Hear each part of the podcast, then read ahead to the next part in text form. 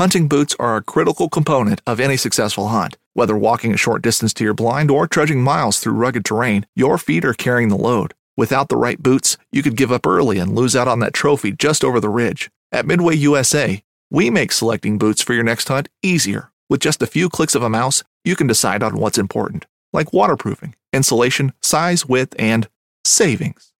For just about everything for shooting, hunting, and the outdoors, check out midwayusa.com. Boat Trader is America's largest boating marketplace with over 100,000 boats to choose from. We offer simple, comprehensive solutions for those looking to sell, find, and finance new or used boats. Visit BoatTrader.com to get started.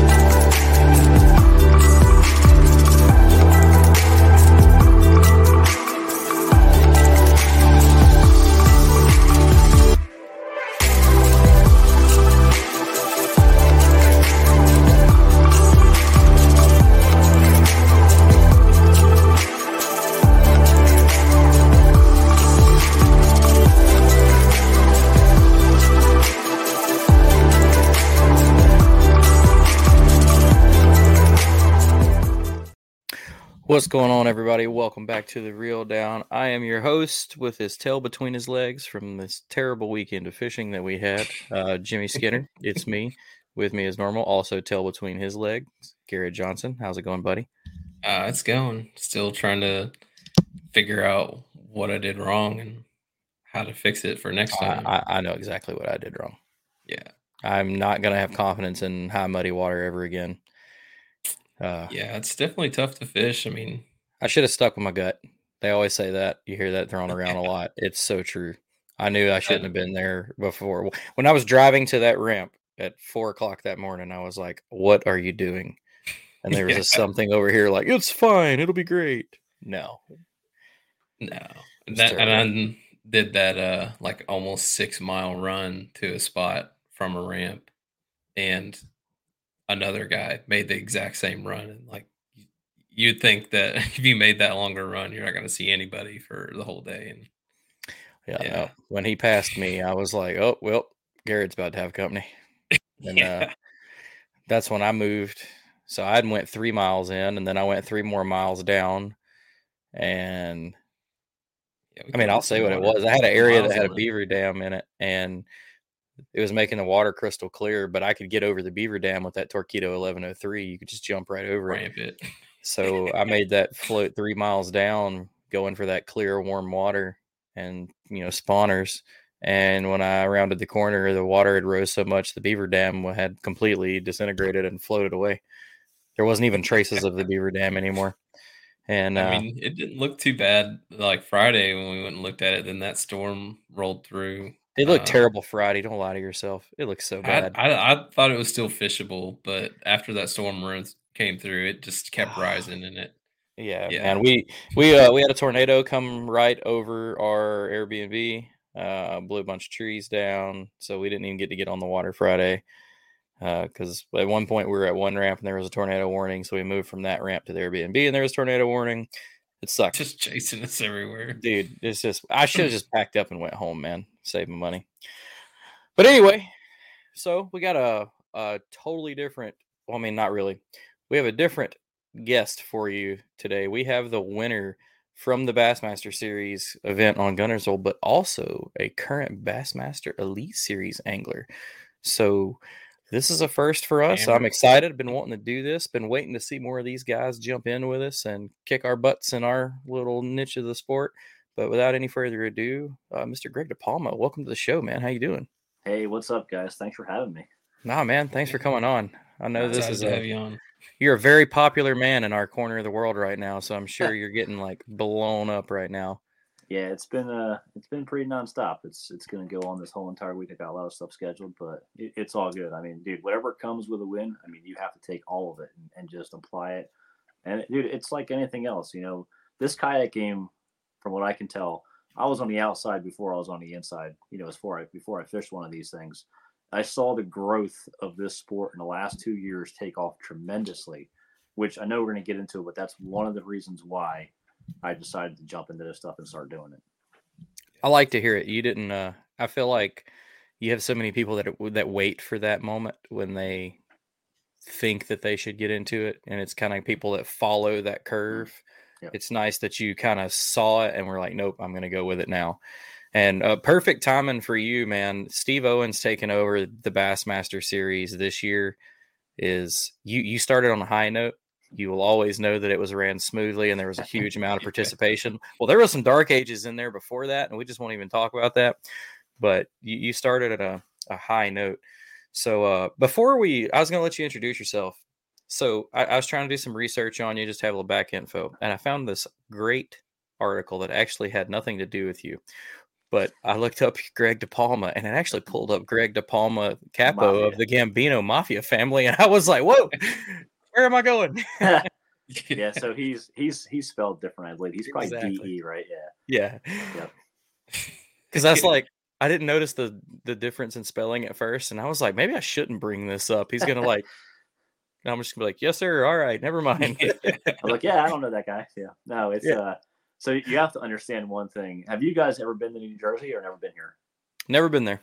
All right, I've so, been through it one time, but I haven't stayed for very long. Okay, well, you didn't miss out too much. If you probably went through like the Trenton up area. So I live in South Jersey. Down here where I live, this is the Garden State. This is kind of country. Uh, it is country. Um, you know, once you pass Trenton, man, it's a whole different world. It's like New York City. Uh, you know, it's like Rocky Balboa. A lot of people talk that way up there. Down here, we kind of have a little slang, a little bit of country. Um, but man, the fishing down here in South Jersey, a lot of guys cry about it, man. But I absolutely love it down here around my house within 10 miles i have probably 20 lakes uh, you know all maybe 50 to 70 acres but they all offer something very different uh, a lot of the pros that are in new jersey Iaconelli, myself Avena Gluszek we all live right here so what i'm trying to get at the stopping grounds around where i live are really strong to show you how to adapt to a lot of different bodies of water because we have so many different bodies of water not none, not one or two of them are the same they're all different we got sand washes natural lakes we got creeks and flowing rivers. We have everything. It's really cool. That's awesome. I, have heard. I actually have heard a lot. I'm trying to remember from who, but it's you know one of the kayak guys. We've got some guys uh, up there that have told us how diverse it is. I've got friends that are uh, upstate New York, kind of the same thing you're talking about. It's yep. you you hear New York, you think one thing, but you go upstate New York, and they're like, no, we're rednecks too, man. We're we're, we're just as country as you guys. We're just on the other end of the state of the, of the line, but yep. uh, a lot of diversity up there. But well, we'll just uh, we'll use that to lead right into it. So so you know, uh, I'm sure most of the folks listening to this are going to know who you are, but give us just a rundown of you know who you are, you know where you're from originally, what got you into fishing, you know, at an early age, if that happened, uh, just kind of working your way, and then we'll get into your your you know elite status. Yeah, so uh, born and raised here in Millville, New Jersey, where I still reside today. I'm never leaving. I'm not going anywhere. I just, I love it around here. Our taxes suck, but all my friends are here. Uh, it's just a, it's a great place to grow up as a country kind of guy or boy. Um, you know, growing up, I was fortunate. My dad had a house on a place called the Maurice River. Every single day as a kid, man, I would I'd get done school. I'd run down to a dock on the river. I'd run down to the dock and I'd fish for catfish and perch every day until my mom yelled for dinner every night. Um, that's pretty much what I did, you know, all the way until I was 15 years old. There was a, we have a place called uh, Union Lake, which is the biggest lake in New Jersey, man made lake. Um, it's like almost a thousand acres. And yeah, it's pretty I remember, yeah, I remember seeing a flyer way back when. It might have been at maybe this place called Huck's, I think it was. It was like a little tiny convenience store, a flyer in there to, for a bass tournament. And I remember grabbing the flyer and I brought it to my dad. I'm like, man, I want to fish this. So at the time, I didn't have a boat. I didn't have any kind of bass boat or nothing like that. So um, my dad owned a construction company. I was 15 years old. I literally worked the entire summer and I saved up 500 bucks. And it's funny how things work out. I remember I finally got through the whole entire summer and I was driving with my dad and there was a little tiny low 1232 John boat on the side of the road for sale. It was 550 bucks. So I was 50 bucks off. My dad gave me the 50 bucks. We bought the boat, we brought it home and my dad, you know, my dad was always an outdoorsman, so he had kind of had an idea of like what a bass boat layout looks like. So my dad actually got all the material. My dad decked out the entire boat for me. so the following year, that tournament came back up again. I was 16 years old, and we used to just shove my John boat in the back of my dad's Ford truck. And I remember going to that going to that tournament in the morning, and every one of the guys at the tournament said, "Man, he's too young. He can't fish." And my dad said, "Well, you either let him fish, or I'm going to dump him off right here, and I'll pick him up later." And uh, like he was real about it. My dad, my dad signed the paper that we can he'll, he'll sign for us, and we fished Yeah. the tournament. So this lake used to have a lot of pencil grass in it, and I had no clue what I was doing, dude, at all. I mean, I was green as can be, but I remember going down this grass line. It's almost towards the end of the day. I literally see a giant bass. I mean, at the time, I, I would have told you just ten pounder. It was so big. I was throwing a little four inch black worm. I literally casted that thing right in front of that bass. It eats it. I catch it. It was a 402. We caught lunker for the tournament, and that was the very first time. I was like, "Oh my god, you can win money fishing!" It literally like blew, oh man, blew my Yeah. mind, dude. So hooked after that. my so my grandpa, if I back up a little, my grandpa always bass fished. He's the one that kind of got me introduced to the actual sport of bass fishing. But the tournament scene was kind of like fate the way it happened. And then after all that happened, my dad back then had so much trust in us, and I don't understand. probably because we grew up on river time. I'm, I'm 40 years old. Not that I'm old, but times back then were a little bit different than they are today. My dad, once I literally was a summertime after I had my boat, my dad would bring me to Union Lake in the morning at 5:30 every day in the summer, and he'd pick me up at 5 o'clock p.m. after work every single day. I would spend all that time as a 15 year old bass fishing. I'd go all day and catch maybe one fish if I was lucky, but it was like the best time of my entire life. Oh, I mean, and that's got to be what's like, you know, helped set you up for all the success you've had and to get where you are. I mean, I can't imagine not learning something 12 hours on the water every day, you know? Like, yep. Yeah. you can't not learn everything. like, it's funny. So I, I ended up eventually, my dad always taught us growing up, if you want something, you go get it. So he always made us work for anything we wanted to buy. It was just good for me because he owned the company that I can work for. And I would, you know, it, it, it was convenient because I always had a ride to work as a kid. And I always would, you know, get a paycheck end of the week because my dad just gave me cash when I was done. But I ended up buying a little, it was a 1954 four horse Evinrude motor off a guy. And this thing was always a pain in the butt. Every time I get to the lake, dude, I always had trouble starting. My dad just pushed me off, and I would throw him later out. But he'd leave, and I'd be pulling that thing. I used to have blisters on my hands from holding that rope by pulling that freaking motor all day long trying to get a start. but I'd always get it to start, and I'd always run all the way back to the creek, and I always start in this one spot. It's funny now today looking back, but I always, you know, bypass that spot. But every time I look at it, it's just a memory that I've always had. That's just been, you know, engraved in my brain about how it all started. yeah. that's awesome, man. Yeah. Now you're No, showing that's- up to those, and you got your old, all kinds of different rigs that you got decked out that Yeah. you My fish the same stuff. My John boat nowadays is, I mean, it's about it's about as bad as it gets. I, you know, I completely customized it myself. You know, growing up after after I got a little bit older, I did construction for my dad for 18 years. So obviously, I learned a trade. You know, I did framing and, and trim work, and the the John boat build that I did was absolutely awesome. And I still have it sitting outside right now. I just if I can fish out of one thing, that's what I want to fish out of. I absolutely love my John boat. I'm like infectu- infatuated with like little tiny John boats, little tiny boat nation. It's just to me, it's the, it's the ultimate thing. It's it's crazy because the Tiny Boat Nation is like popping right now. Like I see some ridiculous builds come come across the the Yeah, some of those that things are uh, awesome. Oh, it makes me oh, want a John boat again for sure. I mean, I, I'll I'll never not do kayaks, but Yeah. you know, I've got a John boat in the backyard. I haven't touched. I, I don't know five years, but then I see these tiny bat these tiny boat nation guys build these boats up, and I'm like, man, let's do that. Yeah. I could get down with a little ten horse, like, Yeah, it's fun. And we've got some uh some cool lakes down. I'm in, I'm down here in Alabama, so uh, Oh, I've got some cool lakes around here that are like 25 horse max. That kayaks and the small John boats are just like the best thing for. Yeah. But uh, so going on from that, so uh, did you fish in college? Did you did you keep that competitive thing going, or did you get away from it? You know, kind of burn out and then come back. No, man, it just got worse and worse. The bug, the bug bit me instantly, and I never left. So, I used to, I used to deer hunt with my dad too. It got to the point where like, I just quit deer hunting because I wanted to fish the entire winter. A lot of times here in South Jersey, especially the last ten years, it doesn't really get cold no more in the wintertime. It gets cold, but it doesn't freeze. so you can fish the entire season, you know, all, Mhm. all year round. Oh Um, wow. Yeah. So when I was like, uh, how old was I? I was probably 18 or 19. You know, at this point, I'm out of school. I'm working full time.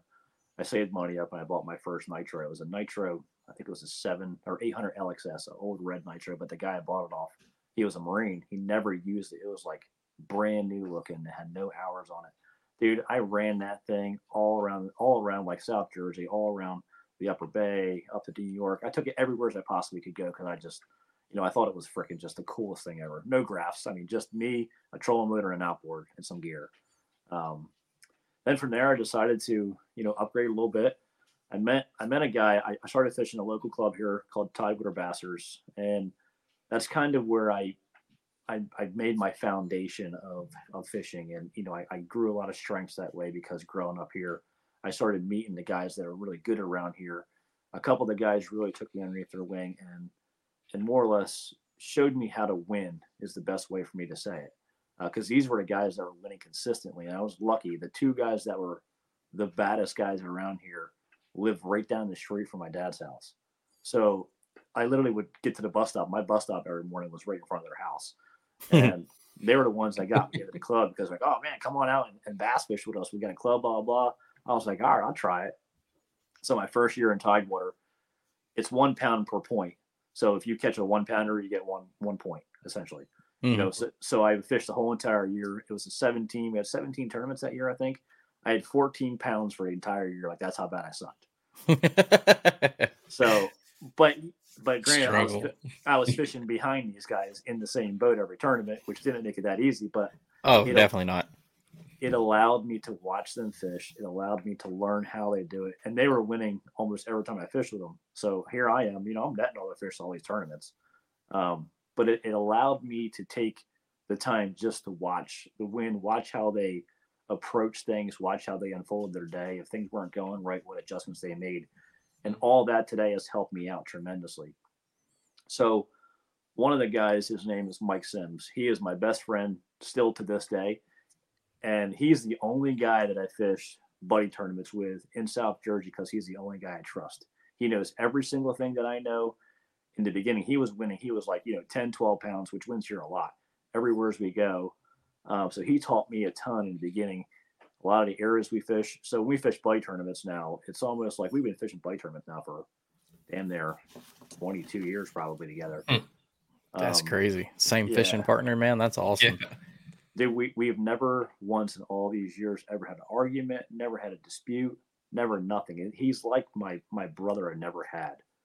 Um, he's just my best friend. I mean, best friend at my wedding, everything. So Midway USA brand product designers have one straightforward goal develop high quality, technically sound products and deliver them to customers at reasonable prices. If you are immersed in the shooting sports industry and pay close attention to every single detail, you know our products are built right and stand up to everyday use. Who has shooting mats and range bag systems to hunting clothing and just about everything for the outdoors? Log on and shop 24 7 with super fast shipping. MidwayUSA.com. Fishing like a local isn't just about catching fish.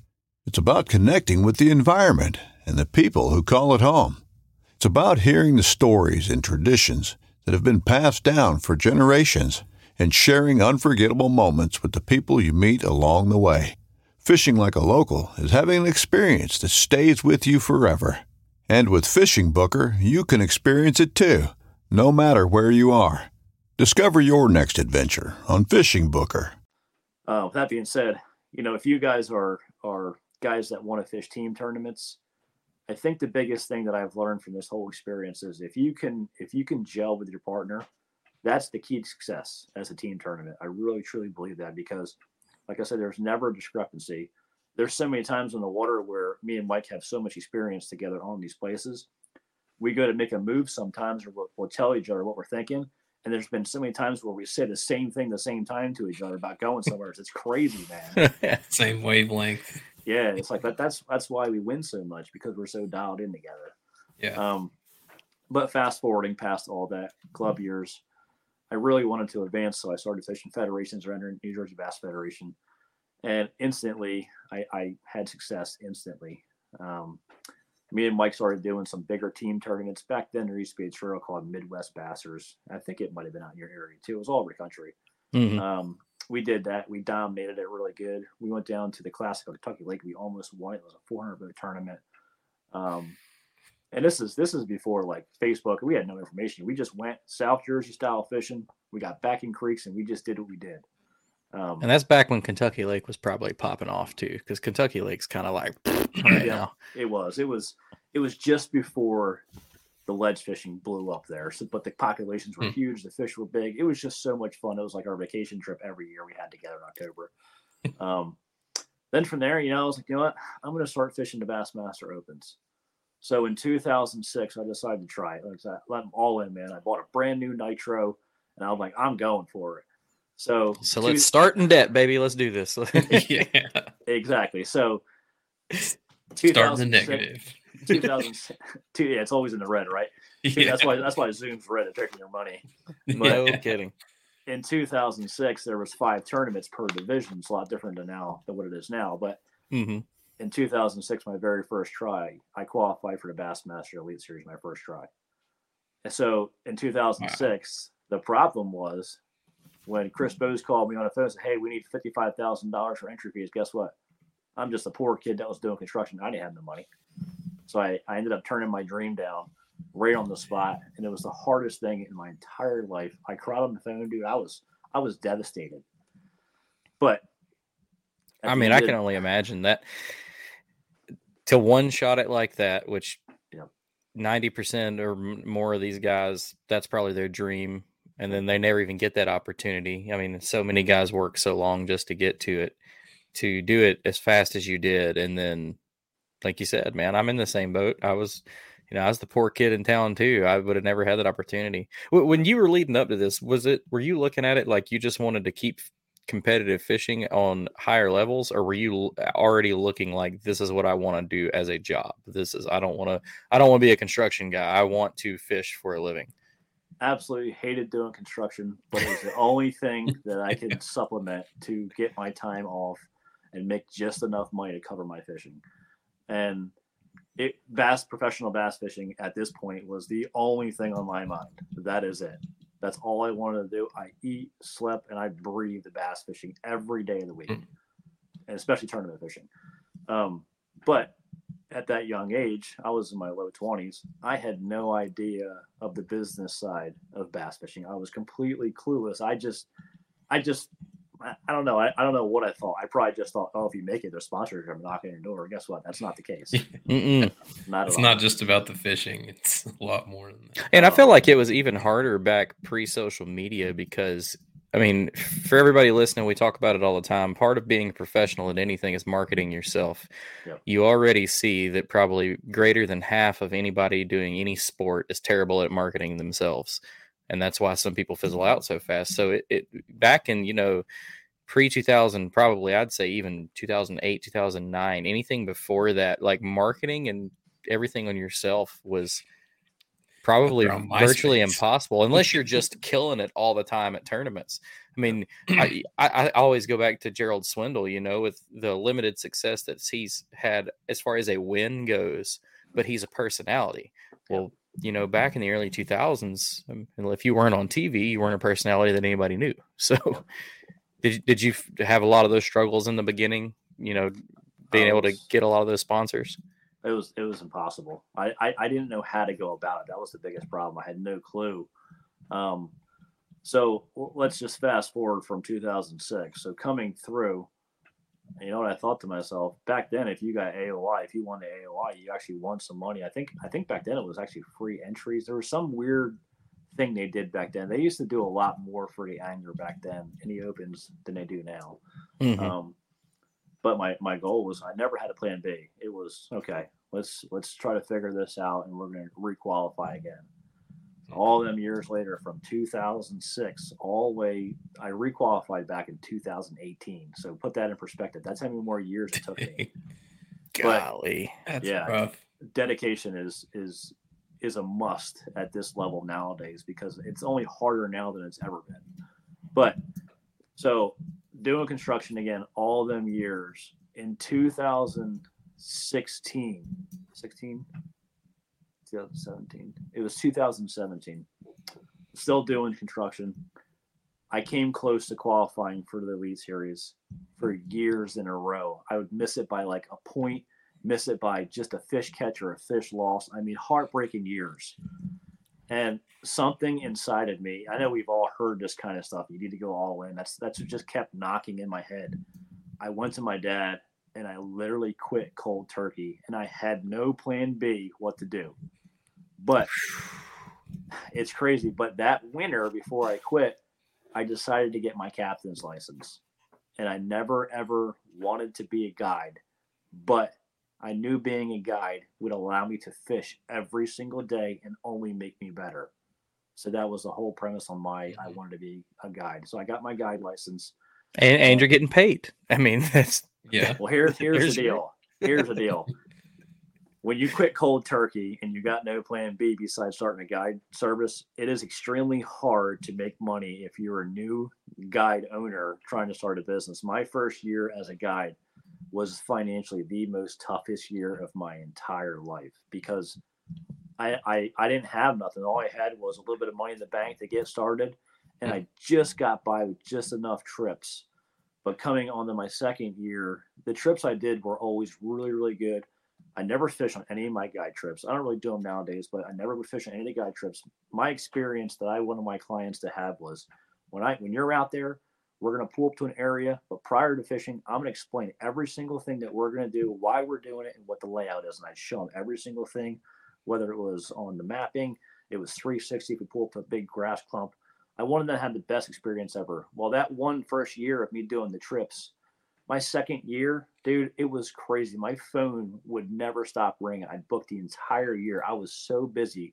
Some of the guys, not actually a lot of the guys, would book six, seven, eight times a year because they would tell me, man, the experience we have with you is just, we've never experienced that before. But that was always my goal. If you're going to come out fishing, you're going to pay me. I am going to give you the best experience ever. I held nothing back. I gave the best baits that are on the body of water I fished. And I went to the very best spots. I held nothing back but I but that was the whole thing behind it. I had to build something that was so special if I wanted to get myself to the next level, and that was the whole point behind what I did. No, yeah, and I mean, I, I- so there's a few guys in the kayak world that are doing that, and mm-hmm. going on? I haven't thought about it as much from that perspective until you mentioned it. Because I mean, I think of guys like Russ Snyder got third in this tournament. Russ it was a hammer in the boat in California, made the switch, and I mean he guides a lot, you know. And I mean it doesn't. He's not really advertising it yet or anything like that. But I've never thought about w- what he's benefiting from that other than making some money. I mean it's just everybody already knows that Russ is hard to beat on the water just about anywhere in the country. And now, if you think about that, he's guiding, just like you said, man, you're on the water all the time, and you can just. It's basically staying in practice the whole time. So that's incredible. It, it really is. And the crazy part was here's the deal. So I, I would guide on the Upper Bay. This is a pretty cool little story. It, it's not cool. It's just a little story. But there was a campground that was there. It was a camp. It was like like a camper only campground. And to, to stay here, you had to pay fifteen hundred bucks for the entire season, which is cheap on the Upper Bay on a campground on the water with a ramp, with everything besides like a bathroom and a shower. So I bought this camper for three hundred dollars. It was a, it was a wind up camper. I bought it for three hundred bucks. It was an abs. I, I must be lucky. It was an absolute mint condition. Like they had never used it garage kept. It was like it, I don't know what year it was, eighty five or something. But the vinyl. I mean, it was the most prettiest, beautiful little camper ever. I brought that to the campground. I paid him fifteen hundred bucks. I put my camper there. I'd sleep in my camper every night. Every night I'd go to the Flying J after my guide trips, get a shower, brush my teeth, and go to the camper every single night. Pay fifteen dollars a night for a shower.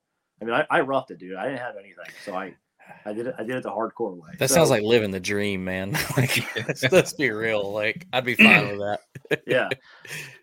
And so my second year at the camper now, you know, I'm actually making some money. I got, you know, I'm doing five to seven trips a week, and sometimes I was doing double a day in the summertime. I mean, I'm making, I have a lot of cash in my pocket. It's, I'm, I'm just hoarding all this stuff. I'm saving it all.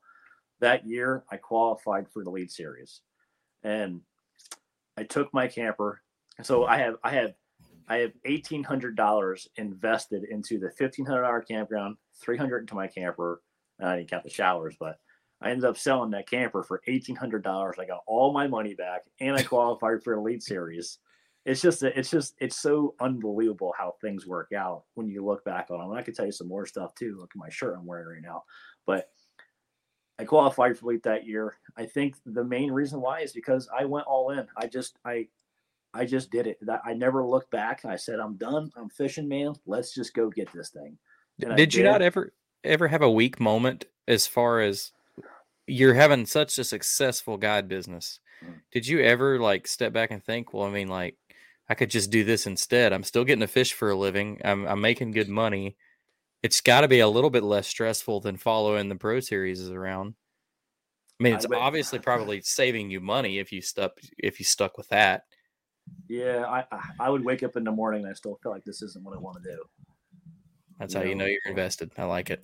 Yeah, so I, I qualified for Leadsman. 2019 was it was a dream come true. I I I mean I'm not an emotional guy, but I could have cried on on. I think I might have cried the first time I walked across the stage. Like a little tear did come out. I was like, man, this. Oh yeah. I mean, you worked hard for that. Uh, talking like almost over a decade. A decade. Work. yeah. My, oh, and it's got to be bittersweet to have have it dangled right in front of you, and you just there's nothing you can do to get it, and then yeah.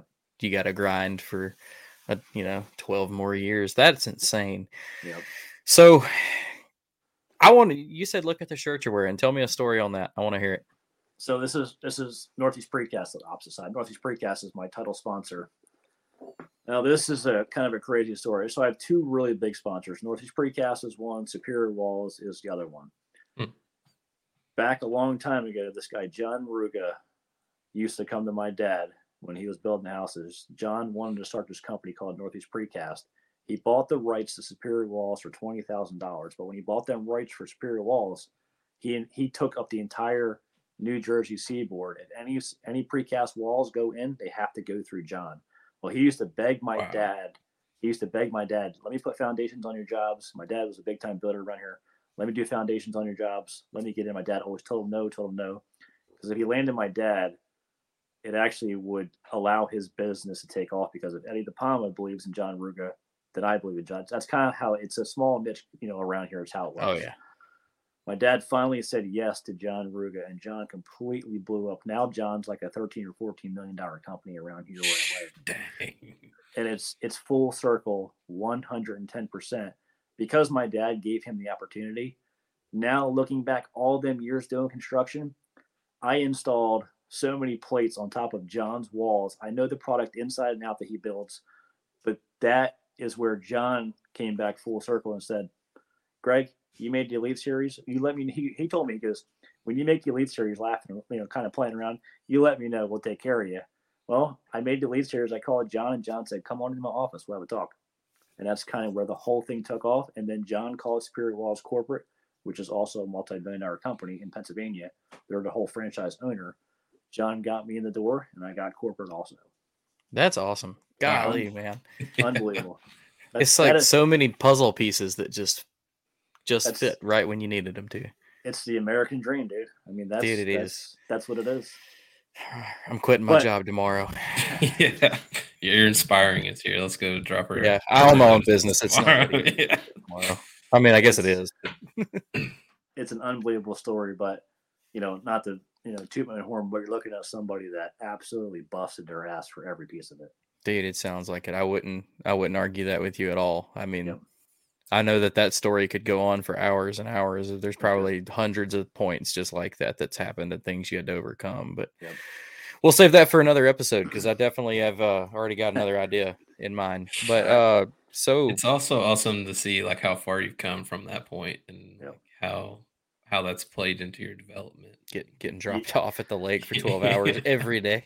I, I was I was gonna say, you know, at the end of the day, I owe all their credit to my dad because my dad was the one my dad's very successful in what he does. He had a really strong business, but all there's three of us boys. Every one of us, he told us, you want something, you go out and get it. And that's how it's been my entire career with him. It's never, you know, he would he would do some things to help us out, but he made us work for it.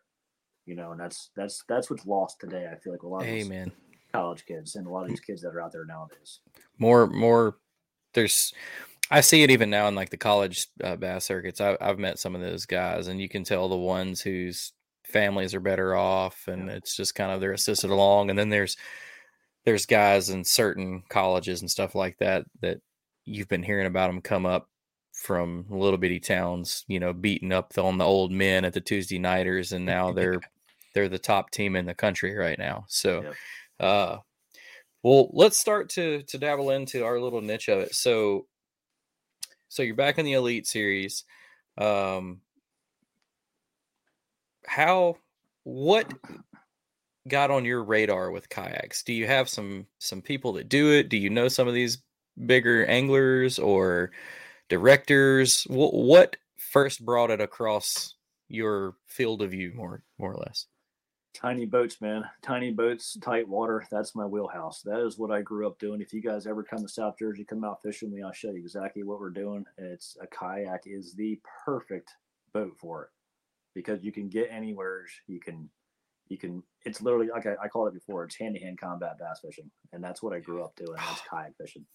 I love it. I think if, always tell people it's way more intimate in a kayak than on the boat. You're Yeah. down there on their level, Yep. and you don't have even that little mechanical advantage of the boat being able to just sit still. Like I've been sleigh rides all over little creeks and stuff, and that is the coolest thing in the world. That's what we call it. We call it here. We call it bobsled. That's what we call There it. you go. Yeah. That's Do you think awesome. if uh like today's kayaks were out at the time when you first had that like five hundred dollars, would you have gotten a kayak instead of a John boat or I don't think so, just because of the reason everybody around here was running John boats. So Yeah. you know, I did what everybody else did. yeah, right? makes sense. Well, and then with your your initial, you know, ultimate goal, you know, Yeah. to get up to the elite series, you know, the kayak's probably not the right path for that. I think that's changing. I think It that is. could change, Yeah. Because but we're going to talk on that too. So, uh when did you I think I already know the answer, but when did you first get to try one? Uh, the first day of practice, which is Wednesday before this event. That's what I thought. I, know, I knew I knew I knew the answer. So that's insane, man. You had zero experience in a kayak, but you have all the experience of a top tier, top level bass angler. Yep. So I'm just it's I, there's so many questions. I'm trying to figure out which one makes the most sense to Well, ask first. I mean, to be fair, like that little twelve foot twelve foot John boat you're talking about is pretty close to that old town that I, I saw you in. Like that's, I mean, stability wise and storage. like It is. I, I have a, a 12 or 11 6 uh, crawdad here, hollowed out crawdad that I use for certain events when I got to get real shallow. yeah, The the autopilot 136 is is more stable than that crawdad by a mile. When That's hilarious. So I, I spent on the off season here. You know, once I decided I'm, I'm doing this and I worked everything out, I spent countless hours on YouTube, dude, just watching every single buddy, everybody's video on on kayak fishing, and I literally just went over everything. And I, you know, it's funny because I watched a few videos how to like get into a kayak because you think a kayak it's going to be tippy. So I watched a few videos how to get in a kayak. So I remember I took the kayak off. I went to Browns Creek Bridge. I took the kayak off, and I, I you know, I, I didn't know what to do. I'm like, do I pull it up on the shore? Or do I tie it to the dock? So I just pulled it up onto the rocks right there. Where I'm like, ah, I'll just pull it right here. I put the power pole down, locked it in there. So I, I parked my truck. I walked back down, and I'm like, well, them guys would take the kayak and kind of turn it sideways and get it to the ramp, and they'd use their paddle to support themselves, and they'd get into it. And I was like, what am I doing? So I, I just pushed the kayak off the rocks, and I literally ran and I jumped into it, and I jumped in. And I, I jumped in, and I was like, damn! I said, this thing don't even move. I mean, this is fucking awesome. That's so crazy. So you did you get all your inspiration for how you rigged it up just from like you kind of know what you need from like a the bass boat bass Yeah. fishing perspective, but basically just from YouTube. You were just like, this is the room I got to work with, and I got to fit this stuff on it, and that you you just went for it. I, I saw all the accessories and I thought to myself, man, I could build something better than this. I mean, I've done construction, I can build anything. I've always built all these John boats. So my layout that I built with the coffin style box, the I built the rod racks, everything you see on there on the the things holding the graph. I built every single thing you see from hand. Um, That's And I- awesome. yeah, because I, I thought that you know I didn't want a rod sticking straight up because I I'm new to kayak fishing. I'm I'm not used to having something behind me ever casting, so I Yeah. made sure my my rods are low, parallel. Uh, the box itself was sealed, never got wet, even in that big storm when I went out there fishing. All the tackle stayed dry. Everything was just absolutely flawless. It was really good. Jesus. So I saw that uh, horizontal rod storage that you built, and that thing, that's awesome. Yeah. see, I didn't realize that you had built it, but that was like I saw one of the Bassmaster pictures of your boat, and that's the first thing I noticed. And I was like, "Well, hold it, Yeah. I gotta get one of those." Like I've got horizontal rod storage, but mine sit. I call them like in the ready like position. across what, like So they're- like I, I cast right-handed, so they are literally right at my left hand, Mhm. facing forwards. Great for like follow-up baits and stuff like that. Yep. But sometimes, like you talk about doing, you get back in them creeks and stuff. You got to pull that motor up, then they get in the way for paddling. So Yep. that little setup you got is pretty nice. It's it's inspired me for sure. It, it's it worked out really good. I mean, So what there- what was your first like ten minutes like in it? Like, did Well, you fill it out or did you just go for it? Oh, I, I floored it instantly. full send. I. I, yeah, I put it on. I put it on on high. I was on ten. Here's the thing that kind of like threw me off a little bit. So, like I said, I'm used to fishing out of a John boat on a trolling motor, but all of our lakes here are only 50 to 70 acres, are tiny. I put in at Browns. And I wanted to go to the very back of Browns, and it was it was like 4.1 miles or 4.2 miles to get to the back of the GPS. And I'm like, ah, that ain't nothing. Hour later, here I am, still trolling motor all the way back of that thing. I'm like, Jesus, tournament, I should just ran through over here. That, Yeah. that was that was a little learning curve I had. Um, the bit the biggest learning curve that I had in the kayak is I stood the entire time pretty much. I drove the thing on high, standing up. I never sat down. I'm not used to sitting down, so I'm not sitting down. The only time I'll probably sit down is if it's rough. Knives, machetes, saws, and shears, multi tools, shovels, swords, axes, spears, hatchets, and tomahawks. If it cuts, snips, slices, or chops, Midway USA has it. Find great gift ideas in our huge selection of pocket knives and other everyday carry folding knives. Make a statement or create a family legacy with one of our top of the line hunting knives. We've got a great selection of manual and electric sharpeners too. For just about everything for the outdoors, check out midwayusa.com. This upcoming concert season will be all about the boots, and Tecovas is your stop for the best in Western style. Tecovas has seasonal and limited edition offerings this spring and summer, including men's and women's boots, apparel, hats, bags, and more. All Tecovas boots are made by hand in a time honored tradition with timeless styles that are always on trend. And Tecovas has first wear comfort with little to no break in period. It's hard to find this level of comfort paired with this level of style. Stop by your local Tecovas store, have a complimentary drink or two, that's WCB style, and shop new styles. The smell of fresh leather and friendly staff are at your service. Many stores even have leather custom branding to make your boots truly personalized. And with regular live music and events, there's no in store experience like it. If you can't make it into a store, just visit tecovas.com. That's T E C O V A S.com. They offer free shipping on all boots, as well as free returns and exchanges, and ship right to your door. Go to tecovas.com and find your new favorite pair of boots today. Um, but this week I lost three three fish, one key fish, like a six and a half pounder, because I had the trolling motor on constant. I was kind of going like in between. I was fishing a couple little ditches, but I was going in between the ditches and I had the trolling motor, and it got me. There's four ditches, and every time I got in between one, I'd put the trolling motor on three, which isn't really fast, but even in a John boat, when I get a bite when I'm rolling on a trolling motor, I still have a deck to kind of turn my body and back up a hair. In the kayak, you just have one swing motion and you're out of room. So when when I was going forward a little bit, and I'd, I'd cast up ahead a little bit angle, you know, on a probably a 65 degree angle, I'd cast up there, they'd bite it. I never had enough to get with the trolling motor still moving. I never had enough to get a hook. The six and a half, it bit and it came directly at me on a full cast. I'm winding as fast as I can. I finally get out to the front of the kayak and I turn the rod. I pull up on it. This giant bass comes up, goes, and just spits its trap right in my face. And I was like, no. That was that was day two. That was my that was my fifth fish, and I, I thought that was going to haunt me, but thank God it didn't. So I have a little bit of learning to do. I'm pretty sure I have the whole entire launching process down. The only thing that was hard too was like, how far do I when I'm when I'm pulling the kayak out? How far do I back the trailer in? Because I made a custom trailer for it.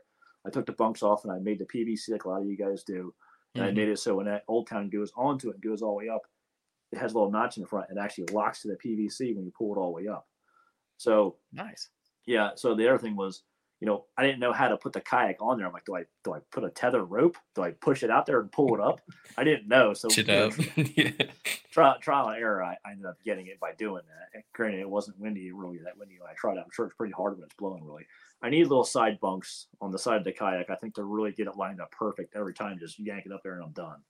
So probably a little more adjustment on some of the stuff, but otherwise, I think it was pretty freaking awesome. That's probably the only event, or not the only, but uh, I run a, a Hobie with a stern mount motor, Mhm. and my trailer setup. I drive it on there like a bass boat. I just That's drive nice. it on there, slide the boat up, and it's all. It's been the be- best thing ever since I did that because you can't get it up there with the pedals in on any boat that's got pedals. This has been like the best setup so far, but you'll you'll get the hang of it, and you'll start to like you'll you'll start finding the things you don't need that you do need and little tweaks to make. But Yeah. so it's crazy. I, I would think that there was way more of a. I mean, I guess learning curve would be the word, but like hang ups, and you just went for it. I mean, you just full send. Like this is cool. I'll do it. I had no idea how to work the app. Uh, Dwayne Wiley did reach out to me, but I never called him. I, I messaged him back, but I never called him. and Said, "Hey, I got problems. How do I do this?" I just, I just, I, I can figure it out on my own. I was like, I'll just push buttons. I'll figure it out. So I, I, I caught the first bass. and I put it on on the board, and I'm like, man, this is way harder than it freaking looks. You know, because I'm, I'm in there. I'm, I got the fish, and I'm like, I better dunk this fish again. I'm holding the fish in the water, trying to get some air to it. I put it back on the board. It's all slippery all over again. I'm trying to hold it down. I'm trying to get a picture. I must have took like 100 pictures of the very first fish because I never got it right. You know, the mouth will be open, the tail's not right. I'm not getting the full Yeah. inches out of it. That was the that was the biggest learning curve. But by day two, I got it pretty good. My, my man's dialed in. What do you think about that? And compared to you know traditional, do you, do you like the? I mean, we, we like it because it's good better for the fish. But what what do you think? Did you like the process? Yeah, I mean, that that was one of the funnest things about this. The whole thing was brand new to me, so that's what made it fun, also, because it was like when you don't know what you're doing, it's just I don't know, it just makes it fun. It's just new. I never experienced Yeah. something like this, so yeah, I I loved I loved from start to finish, and I can't wait to fish the next one. That's awesome. Yeah. So, did you in your decision pro- process to do this? Was it were you looking at like I, I need to find an alternative source of income. I need to find another way to stay on the water more often. I need something different to keep keep me fresh. What what drove you to the I mean obviously like you like the creek fishing, you like the back stuff, you like the small boat aspect, but was there a, like a professional point of interest for it? 100%. Like I said a little bit ago, I saw the growth of this starting to take off big time.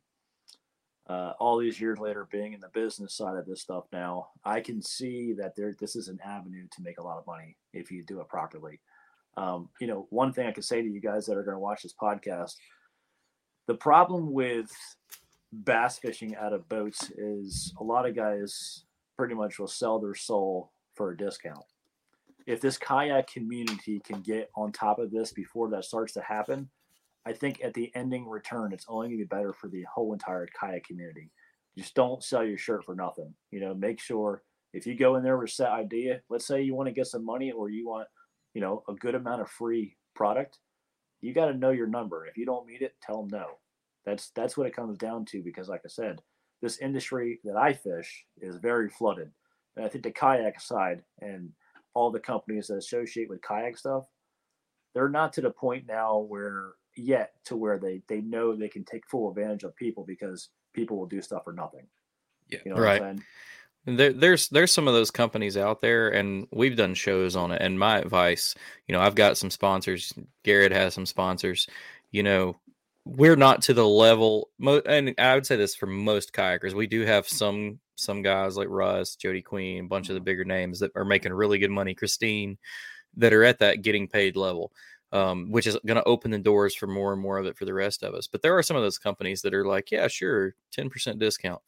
You know, I always say like at least if it's a discount it better be a good discount you know? I i you know right around cost um and then like you said uh, you know maybe do that for a year and then once you prove your worth and your worth doesn't mean that you've got to be a top level angler you got to be a we were talking about it before it's about promoting yourself promoting them you know Yeah. marketing and networking. Do it for a year and then you reconfigure and then that's where you, maybe you move up to free stuff or small small payments or reimbursements, you know, put yourself out there to work for them other than being in the boat, you know, uh, expos, seminars, things like that. And I think that most of the kayak fishing industry or the people in the industry see that we're like on the cusp of that. We're it's we're, we're in that point where we've got to make steps towards it or we're going to miss that window. And uh, that's why when I, I saw that you were going to do this, I was like, this is the. I heard so many times this weekend after you won, people were like, oh, great. Now it's going to flood with professional anglers going to come down here and take everybody's money. I was like, how, why is that a bad thing? Like, if you yeah. beat them, that makes you better. Exactly. And these guys have already, you've already made a name for yourself, especially with backstories like you have, that you worked for every bit of this. You've already got the Bassmaster name on your, you know, on your on your jersey they're already covering you. You win an event like this and you just bring that spotlight over to our little corner of the world which is what we need right now. We need these other companies yep. and these industries to see that we need your money too. You put your money here it's money well spent. And I saw nothing negative at all about you coming down here and everybody getting beat by a noob because that's what you are in the kayaks. He's a noob. yeah. He had been in his kayak for less than 36 hours and beat the hell out of all y'all. So just be salty, folks. Yeah. Do better. my, my but, buddy, my buddy texted me. He goes, "Man, great job out there." I said, "Dude, I got no idea what I'm doing. I just know how to cast and reel them in. That's it." yeah. so did you um you know we're still we're still kind of in the pre-tournament stuff but being new to the kayak did you realize that you could load back up and move? And did you hit a bunch of different areas or did you just kind of like since you didn't have any experience with it did you kind of just like dial in around the browns creek area like i'm just gonna this is what i've got to work with well i heard chatter that i could pull out and move but i was scared to because i didn't want to break a rule because i didn't know before. That's the honest truth and the other side of that is too the thing on the paper said lines out at two. I thought that meant you had to be back at the ramp at two. So every day I'd lose a half hour. So I lost one hour of tournament fishing because I got back to the ramp a half hour. I'd leave a half hour early to get back every single day. And I'd get back in day two, I got back and I'm like, damn, where is everybody? And I saw I actually you're saw DQ'd Russ. and you're DQ'd yeah. and you're yeah. DQ'd. I actually I, I pulled out and Russ Russ pulled out the same time I did and Russ said, Hey, can you give me a ride over? And I asked him, I said, dude, I said, Can I fish till two anywheres in the lake? And he goes, Yeah, dude, you're good. I was like, Oh man, I lost an hour in the tournament. but um yeah, so I I do have experience on Guntersville. That's my third or fourth time being there. Um but I did know I, I did practice different this time. I, I did I talked about this on Bass U earlier today. Like I really poured it on in practice. You know, typically for a lead event, I shake everything off. In this in this tournament, in this practice, I fished. I fished and I fished for bites in practice mm-hmm. because I knew I needed an area that I could sit in for the full eight hours pretty much because I, I don't have I don't want to move if I don't have to. So that was the biggest thing for me. So I actually hooked a ton of fish in practice, which I never do, just for the sole reason. I do know this is Guntersville this time of year, the populations once you find them are usually big enough to sustain, you know, a single a single day or two day event, no problem. Yeah. So that was the one of the biggest things why I also pushed on them really hard. And, and a lot of new fish are probably moving into those areas. There was a lot of like things your... that are happening this week that made it so it made it to be what it would be. You know, practice wise, I was catching a lot of males that were like I didn't catch any females in practice, or yeah, I call mm. I did catch a few that were but not in this area. I had some four pounders in this other area. I fished the Brown Creek Bridge and I live scoped some big ones. But uh, you know, I just knew where I was in Browns. I felt like this is where they're coming. The one day was real bright and sunny. I saw a ton of beds, no bass on them, but I was like, man, huh. they're going to come. This is where they're coming to. Yeah. You know, and it's that that it, that's just so crazy to think. Something I was mentioning to a guy earlier. Did it seem like a little bit of relief? So in an elite series event, you're talking about you know three four days of practice and then having to manage fish for four you know up to four days. Was this just like a lot just less stressful? Like okay, I can just smack down on these guys and not have to really worry about burning through a spot, or did you? did you kind of still give it that same approach? I mean, a little bit like you would in the boat. I felt no pressure at all. I felt zero. I think I was having Mm. so much fun in the kayak that it kind of like took my mind off everything. I'm telling you, man. Like I was driving the thing like a madman on high, just turning as hard as I could. I was having fun out there.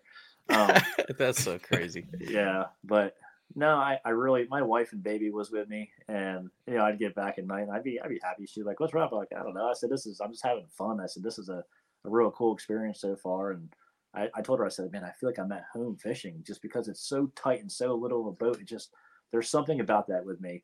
If you look at my history, every time we go to Elite Series events that got really small lakes, I always do a lot better because I feel like I'm more at home in these small, tiny lakes.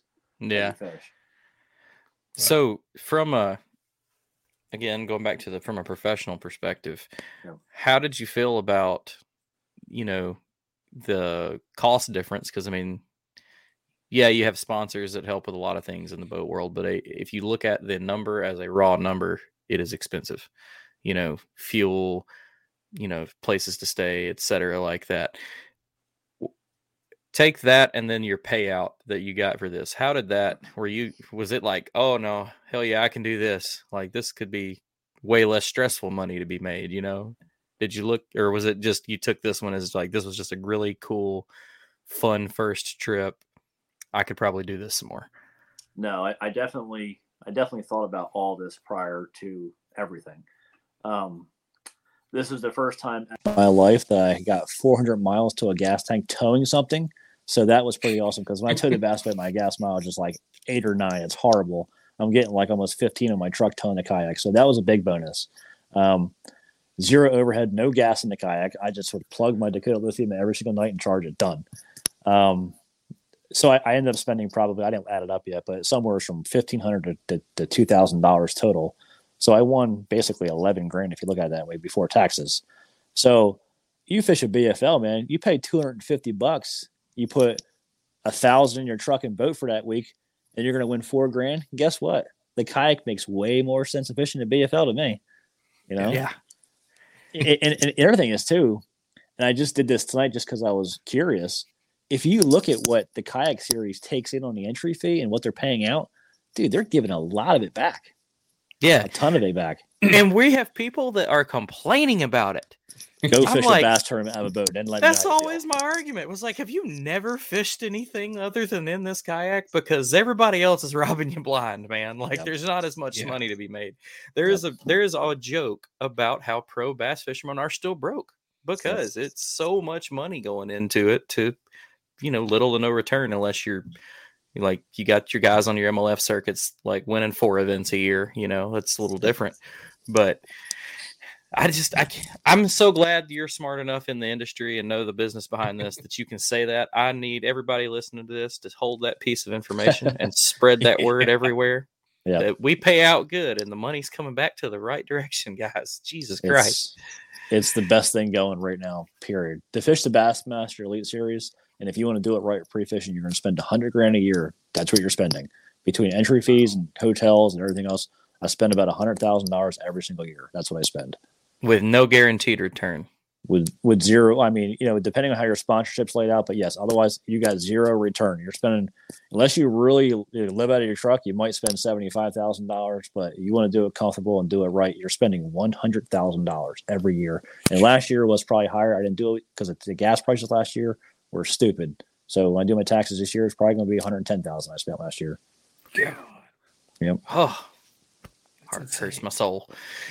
So you you see yourself continuing with this then? Um, are you going to dabble in the so so we have three national trails. Um Bassmaster Circuit, Hobie BOS, which is uh man powered only, so no motors. And then you've got the the KBF, which is the oldest. Um, and arguably, uh, then there's a lot of argue there for most people. But you could talk to Russ. You met Russ. You could ask Russ. It's a great way to make money in a, in a kayak because they have so many ways and little extra things you can buy into, like bonus bucks, to make money. Have you looked that far ahead, or do you think you're just going to follow one? Or I, I I looked ahead. So I signed a deal this year with Old Town prior to the season starting. Uh, Mm. I do have two kayaks. I got a pedal drive and I have the autopilot. I am going to try to fish a few Hobie events also this year. Um, the thing the thing about it is here's the thing. I'm going to try to do do this as long as I can. We just had our first kid. We're, we're planning on having another one. So the only reason I could ever see myself stopping is because of family life. I'm going to do the Elite Series as long as I can, but that would be the only reason why, you know, just for time at home to spend with my kids. That would be the only other reason why I think I would back out of this circuit. But right now, I'm going to try to fish every single one that I can that my schedule allows me to. Awesome. I, I'm glad to hear it. Do you do you think that you've got any uh any other you know your boater friends that you think you could drag over into a into this world and give it a try? Prosnick called me. He says he, he literally calls me on the phone. He goes, "How much you win?" I said, 13 green." He goes, "All right, bye," and he just hang up. this, this morning, my phone rings at seven thirty this morning. It's Pipkins. He goes, man. He goes, let me hear about it. He goes, he calls me the, the go to South Jersey. That's what he calls me. So he goes, he goes, all right. He goes, all right, go to South Jersey. Now you're to go to kayak fish. He goes, how much you win? I told him how much I won. He goes, man, that's freaking awesome. And Chad started to say some stuff. Man, I can see myself fishing out of a kayak, but will they will they do it? It's regardless of how you look at it. It's still a big commitment when you're already fishing nine other events that are national events. So, do I think more will come over? don't know. It's it's it's still maybe maybe they try one or two events possibly, but it's still a giant commitment. I mean, you know, yeah. when you're when you're when you're running the country like I am, it's it's hard. It the, the thing that in my head I don't think of it as them coming over as a full commitment to like a whole season, yep. but I think if you can get them to try it once, kayak fishing seems to hook most everybody, even if it's like they see you continue to follow this path as much as you can and enjoy it maybe you get them out with you even if it's not a tournament. Most folks you get them on a big fish one time in a kayak and they're like oh wait a minute and then you i mean you look at our rules and the places that we can go I, my favorite thing to do this time of year is i can get on some of these spawning flats that the bass boat guys can't even cast to and i oh, just oh, like to just wave and then go pitch on that bed you know that's right so that'd be you know spread the word let you guys know I mean, yeah. I, I have zero. I don't care if half the elite series comes over. I would love it because yep. they're all not going to be as good as you or have as much luck as you have in one of these events. So we might get to beat some of them, and that'd make me feel better about myself. Now, if I fished like I did last weekend, that's not the case. let but, me let me uh, tell you. Let, let me tell you something. The the guys that were in the top ten, they flat out called them guys. I mean, I don't care. I told somebody else this too in one of their podcasts it doesn't matter what you fish. When you when you either put 235 guys on a body of water or you have a big national event, there's going to be guys that are going to be on them, and there's going to be guys that can flat out catch them. I don't care what you're fishing. You know what I'm saying? The weights they put right. up were just eh, just as good as an elite series event. It's no different. Yeah, man. It was it was fun to watch. We, I mean, everybody was, you know, obviously watching how you were doing because of the situation, you know, an elite coming to our stuff. And then we were also watching the guys that we always see on top to see how it stacked up. And you know, I I said that it would probably be one down there, and I I made a comment to Garrett. I, I looked at the day one numbers, and I was like, Russ is going to make a run tomorrow. And and here, I, when I saw him popping up the leaderboard, I was like, here he comes. Yeah, and then we had a, a local guy here, Cason Wallace. You know, he put up 95 inches on day one. Mm-hmm. Um, he had a lot of people move in on him apparently on day two, which kind of uh, ruffled his feathers a little bit, which I mean does me too. But uh, it was cool to watch it shake out, man, and it was a great event. So let's let's get into the event. I want to okay. hear. So you you had history. Uh, mm-hmm. You you already said you know kind of the general area you put in. So tell us about your practice and breaking down in a kayak what you needed to find.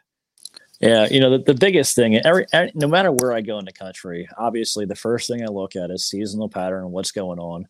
We had a full moon coming into the event, like we were coming into a full today. moon.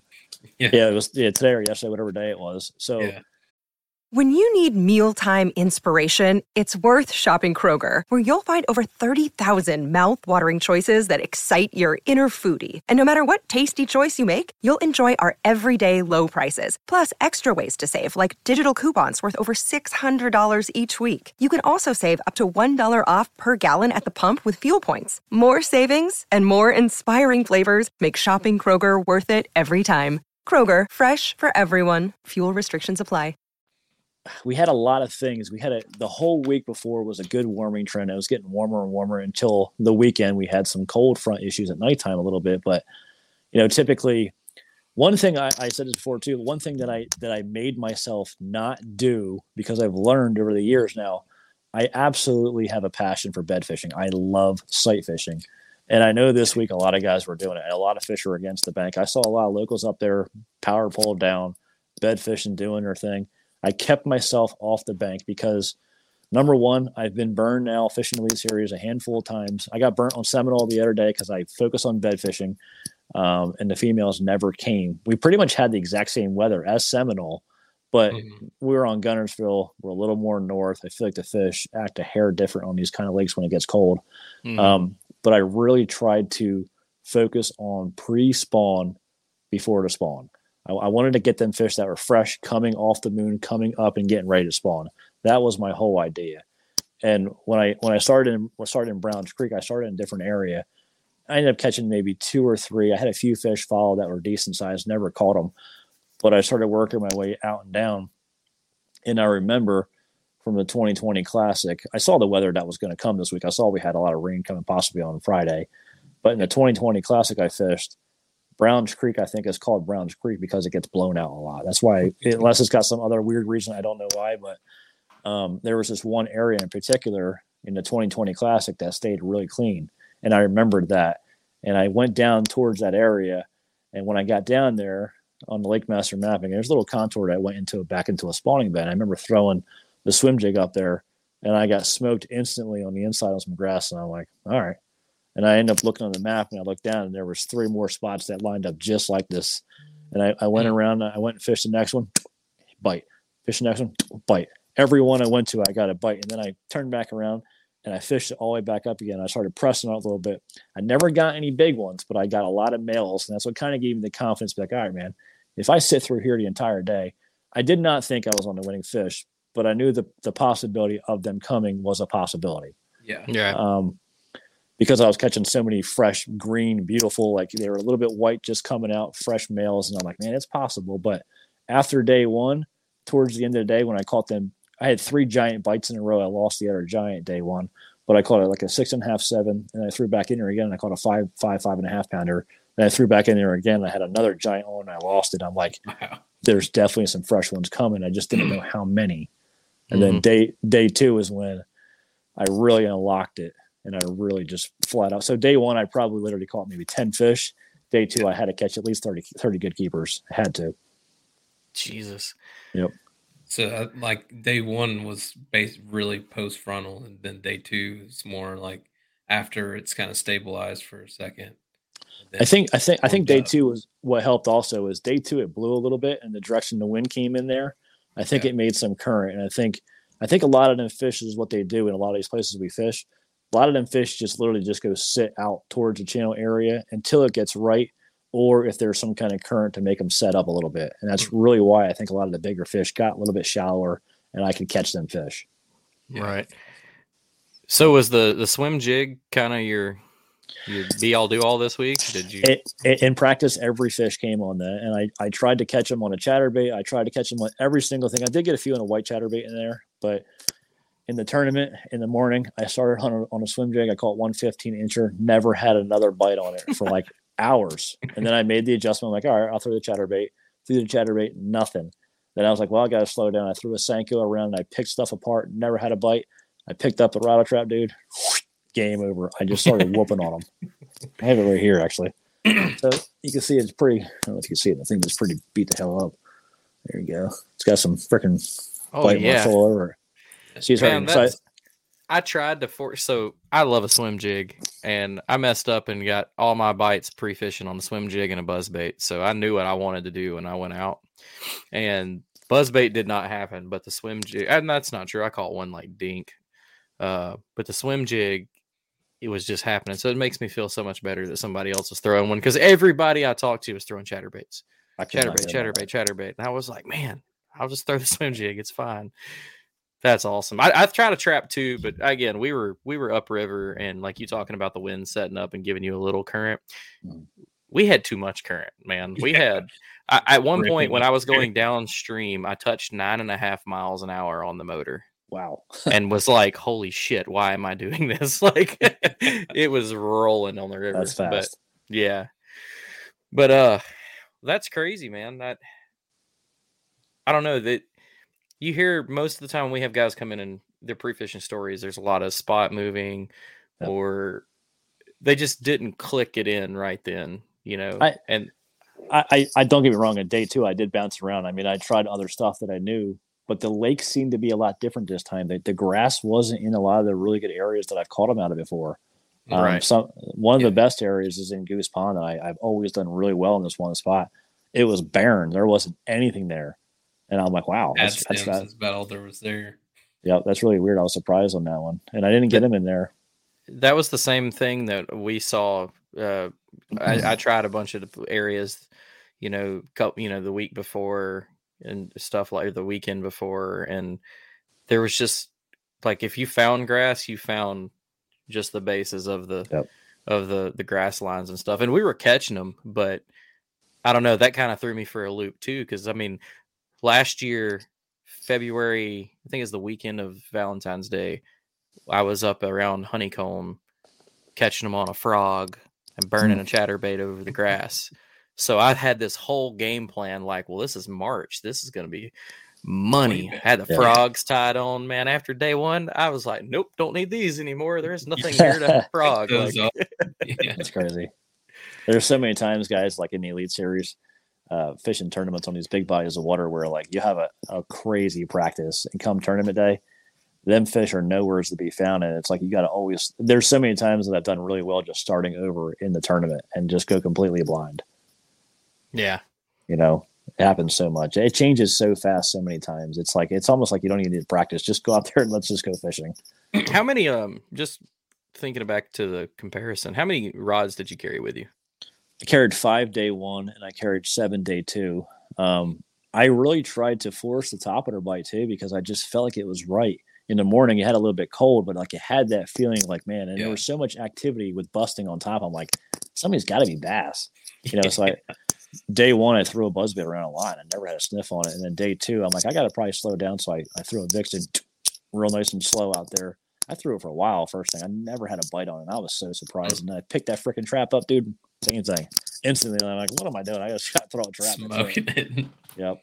They're I think a lot of the the trap bite seems to for me. I don't. I just never have had luck with it up on the upper end of the lake. It always works for me down south, Browns Creek, Honeycomb area, like talking about Goose Pond, Mhm. Mud Creek. Never have done it well with it north of there, and I, I tried to force the shit out of that bite. I threw that. I told him then the little spawning flat that we were in. I made like five laps, and I probably threw the trap 300 times. Just like, nope, they're there. They're gonna bite it. Nope, they're there. They're gonna. No, that never happened. yeah. But the uh, the the trap on the south end of the lake, man, and then uh, you know the Browns Creek area is like legendary. Like classic, classic's been one down there. I think twice, two or three times maybe. Yep. But uh, well, what was the what was the experience like after the tournament? Like getting to go in, not knowing because you know that you saw the guys were kind of creeping up on you. You know, they cut the leaderboard off.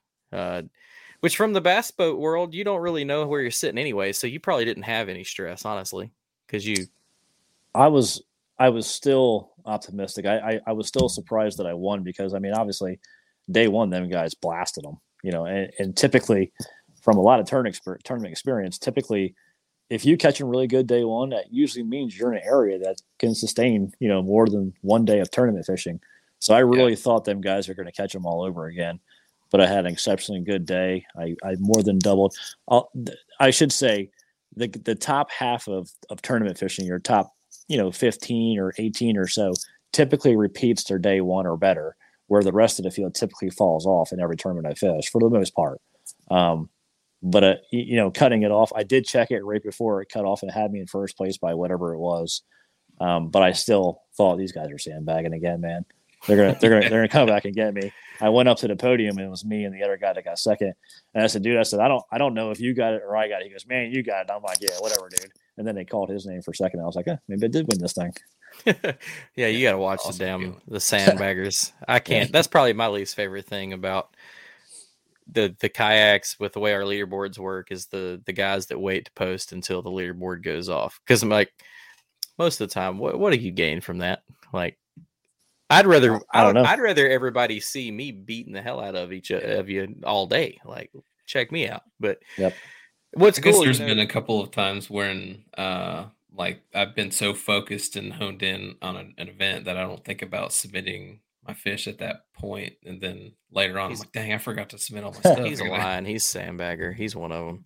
So uh, on the on the elite series, sandbagging got so bad. Bassmaster said, "Listen, guys, every single event, day one and day two, will pay the person who's the closest a thousand dollars every event." So now in the elite series, they're, they're paying us a thousand bucks, whoever's the closest on their weight. Because oh, that's because, cool. because BASSTrakk is the most viewed thing on Bassmaster. Yeah. I, you know, I was wondering why I have seen more of the because you used to just see the guys just be like three pounder and then it's in the box, Yep. and I've seen so many guys on the scales now Yeah. two point six seven. Getting the exact That's why they're they're like getting that thousand bucks, baby. Yeah, that's that's nine grand in the year, man. That's a lot of money if you win them all. something that you mentioned about how normally your guys that do really good on day one, you know, will have that like that top 10 will repeat that on day two. There was really crazy to see how the leaderboard was different day one to day two. The names, I mean, there were still a few of y'all that, that, you know, stayed up there in the top 10, but the day one to day two just flipped. And that's what I told somebody. I was like, this is a perfect example because a lot of the, the kayak fishing world is still new enough where a lot of Mhm. guys still like that one day tournament. Mhm. And I, I, sh- you know, this was a perfect example of how a two day tournament can, you can have it on one day and then you can, you know, mess it up the next day. And then you've got the guys that just consistently caught, you know, like 85 inches, you know, Mhm. they, they didn't have a day of catching, you know, I didn't catch a 20 pound bag. I caught two, you know, 14 pound bags, but look at me, top Mhm. 10, cut me a check. So this was a, this was a really cool, diverse setup tournament. Some guys were on them, some guys were hit or miss. There were fish caught all over. I mean, I know some guys that were way up river that did decent. Um, I don't know. It was just it was fantastic. So g- pretty cool first experience for you though. I mean, thumbs up for kayak fishing from you, obviously. Fish- Oh yeah, this is easy. no, it's, it's nothing. Nothing's easy. It wasn't easy. I I worked my tail off to catch what I caught. Trust me. I I don't ever feel that sore at the end of the day, and I actually felt a little bit sore after day two. that I definitely uh, understand that. Like I woke Yeah. up the next day and was like, "My God, like what happened?" Yeah. So, uh, uh, I ended had up a going to Goose Pond on that Sunday just to because I didn't feel the limit the first day, so I was like, whatever, I'm gonna Yep. just go try to learn as much as I can the second day. And uh, I mean, I didn't really learn anything. I didn't catch anything until after the tournament was over. So after it was over, I just said, screw it, I'm staying out here. I'm gonna keep trying to figure this out. Yep. And uh, yeah, when I got home three hours after dark that night, I was like, oh, I'm dead. I'm sleeping. I'm out. Yeah, the only thing you learned about Goose Pond was Goose Pond's way better when there's grass. oh yeah. If there's not grass, just don't go. So are you uh, guys are you guys fishing any more this year for Bassmaster? What are you guys doing? I'm Yeah, hit I've or miss. A couple things on my schedule. I, I don't ever follow one trail consistently. I'm more of a destination fisherman.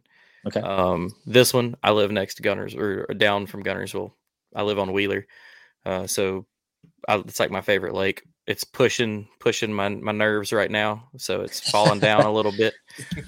But uh, I usually just like I look at all the schedules from all of them, and if there's somewhere that peaks my interest, like I'm gonna do the the one at the end of the year on the Susky, I'm gonna go to that one. I've always wanted to go fish smallmouth and fast moving water somewhere else other than here because I do it in a lot of the uh the backwaters off Pickwick around here. If you're ever down here and you want to go do that in a kayak, holler at me. I'll go put you on some brown fish and you know this much water. That'll Awesome. Change it, change your life. but uh, it's it's hard to say. I'm sure I'll run into you at one at some point this year. What about you? yeah, I'll be, I'll be at the Yeah. My next one is going to be that uh, Bassmaster uh, Kayak Series Championship on Chickamauga. Ooh, So I wish I was it's- fishing that one. I guess you qualified for next year's right with this with this event. Yep. Yep. So yeah, you're If qualified. it comes down to it, Yeah. our classic, your classic. Which one are you fishing? I'm gonna have to go with mine. Oh yeah, that's what I told him. I was like, dude, you know how much money they make? like, go that Yeah. way. Yep, yep.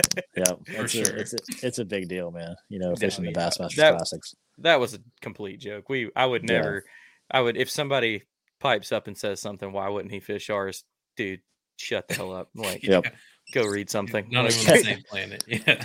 Yeah, you're not. The, the pivotal point of this sport is the Bassmasters Classic. I mean, that's that's the that's the Super Bowl. So I mean, and that's why for the it, it this that we have it appeals so much for us kayak guys is our chance to walk across that same stage. Yep. Like, I don't even have to win it. I just want to walk across that stage. Like the guys that got to do it the very first year in 2020, like watching.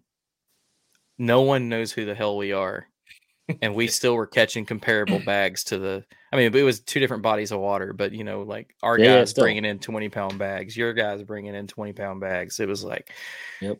oh, this is sick. But yeah. so what's I'm uh for that? with, with your with your schedule with the elites and everything? What's your next one that you think you'll be able to make? for the kayak stuff, Mm-hmm.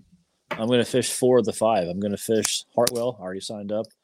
Um, I'm going to fish.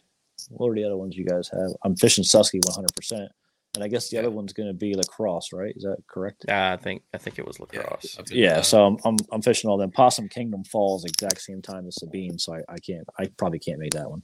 Yeah. No, blame Steve for that one. Yeah, What's that? damn you, Steve. Blame, blame Steve, Steve for that. one. one. Oh. That's something to think about, though. So we, if we were to start, uh, you know, the sport's been in a huge up uphill, Yep. you know, momentum for a while. If that continues and we do start to see more of the boat guys dabble with this, because I mean, there was rumors at one time Boyd Duckett was talking about uh like an MLF offshoot for the kayak guys. Mhm. Um, the FLW dabbled with it before all that, whatever. Um, if, if we saw more and more people messing with it, I could see Steve actually having to, and uh, and AJ having to consider these scheduling conflicts on a bigger scale than they're already having to do, which sucks for them because it's already tough.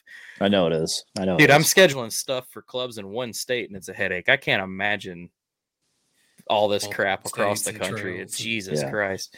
Yep. That's cool, man. Well, you know, we kept you already over what I told you. Uh, but I'm, I'm so glad to have you. It's been a cool story. You're you're freaking great conversation. You know, Thank you. hard working man that's made it to the the elite level and then stepped down to our little neck of the woods and There's there's no step down. Don't I would never never say that. I mean, I, it's what you guys have is is really cool, man. And I, I'm I'm glad to be a part of it. I feel honored actually. Uh, Steve, I talked to Steve this morning actually, and he told me because I, I would you know reference I say you kayak guy. He goes, man, you're one of us now. So he goes, don't talk that way, you know. So it feels good to be a part of the family a little bit. heck yeah, man. and And you'll you'll we'll welcome me anytime. Oh, Thank oh you. dude. That's one thing you'll you'll see the more you get to dabble with us is the the camaraderie is different in the kayak I can versus tell. the world. I mean, the elite level and stuff, it may be a little different because it's the guys that have made it. But if you think about like Tuesday night boat tournaments, most of these guys are assholes. Yep. And then that we've got guys that in the middle of a tournament, Jody Queen, I always reference him on this. Jody Queen put up a huge limit in the tournament. There was a guy next to him struggling. He was like, Here, use my rod and reel, throw here. I'll go somewhere else. Like in the middle of a money making tournament, guys don't care. Like it's Wow. just a different kind of camaraderie and sportsmanship in, in this world. But That's man, we appreciate it, dude. I'm so glad to have you on. Um, I'll sure I'll reach out to you again. We're always doing, uh, you know, filler shows and stuff like that. I'd love to hear from you again, hear more of those, uh, those awesome stories from your past, and wish you nothing but success on the the rest of your year fishing period. You know, I hope you crush it on on tour, and then I hope you come crush it a little bit less on our tour. So maybe I'll have a chance. Yeah. Yeah. I mean, I'd be I- happy to donate my money to you. You seem like a good guy. Thanks, man. I appreciate that. yeah. Well, guys, I, I I really appreciate you guys having me on. I had a great time, and it was nice to meet you guys. And like always, my my door is always open. Give me a call if you need something, and uh, we'll just go from there. Sounds good, man. Well, before we let you go, real quick, did you have anybody you wanted to shout out? Any sponsors? Uh, anybody you want to thank? Yeah, you know, Old Town, Old Town. Thank you guys so much for giving me the opportunity this year. Dakota Lithium, uh, they're the batteries I've been using now for the last four years. My bass boat, transitioned them guys over to kayak. Everything's been flawless, been perfect. Um, you know, every so that's the other thing too. So this kayak thing, I'm trying to separate the majority of my sponsors completely separate. Um, I'm going to give them the opportunity if they want to after this year to come aboard, but if they don't want to, I'm going to start you know chasing after the companies you guys have within the kayak community. Yeah, that's Yep. really cool. Yep. Oh, uh, that was a question that I actually overlooked. That I was going to ask because if you, Yep. if there were conflicts with sponsors doing this, like be like being an elite series angler, I didn't know if you would even get to fish any of the other kayak stuff. It is a totally different realm, but it's still you know competitive fishing for money. So I was wondering if there were any, you know, professional conflicts or anything there, or how the The- sponsors would feel about it. Sponsor wise, no, no problems. The only thing I could possibly run into is if you guys were to have an event during my off limits for the same body of water. We have 28 Mm. days off limits. That's the only thing that I could possibly run into. Uh, there's a Hobie, Hobie event on Santee this year that I wanted to fish that I could fish, but it's within our off limits, so I can't fish it. Mm. Oof, that's Yeah, another sucks. just another barrier, man. That Yep. Yeah. All right, Steve, AJ, get on better schedules next year. boys. Yeah. All right, man. We'll let you go. Thank you so much, man. It was great to have you. Uh, thank you for coming on and you know shedding the light on your your experiences from both sides of the world, man. I appreciate it. You got it, guys. Anytime. Yeah. All right, Good man. times. We'll see you We'll next talk time. to you. All right. Bye. Awesome show. That's Yes, crazy. sir. I'm almost a little upset it was so easy for him. Um, Yeah. I was hoping he'd be like, "Wow, this kayak thing is hard," and he was like, "Match, put it on high and rolled." That's awesome. But I mean, like looking at his background, like we were saying, uh, the John boat stuff is the kayaks that we're in now are pretty much And the glorified the, plastic the- John boats. the holiday up crawdad he's talking about, I know what he's talking about. He's not Yeah. kidding. That's like fishing in a glorified canoe. Like, Yeah. like it's different. But that's uh, So I feel like that's an to- easy adapt adaptation that he can make. oh yeah. So I mean, that's I- cool. I'll- he picked it up that fast. Uh, I'll blame that to, for the reason that he had so much success so quickly. Is it's not really that foreign to him, um, Yeah. or his style of fishing. You know, him talking about Yeah. liking to, to get up in the creeks, get in the shallows.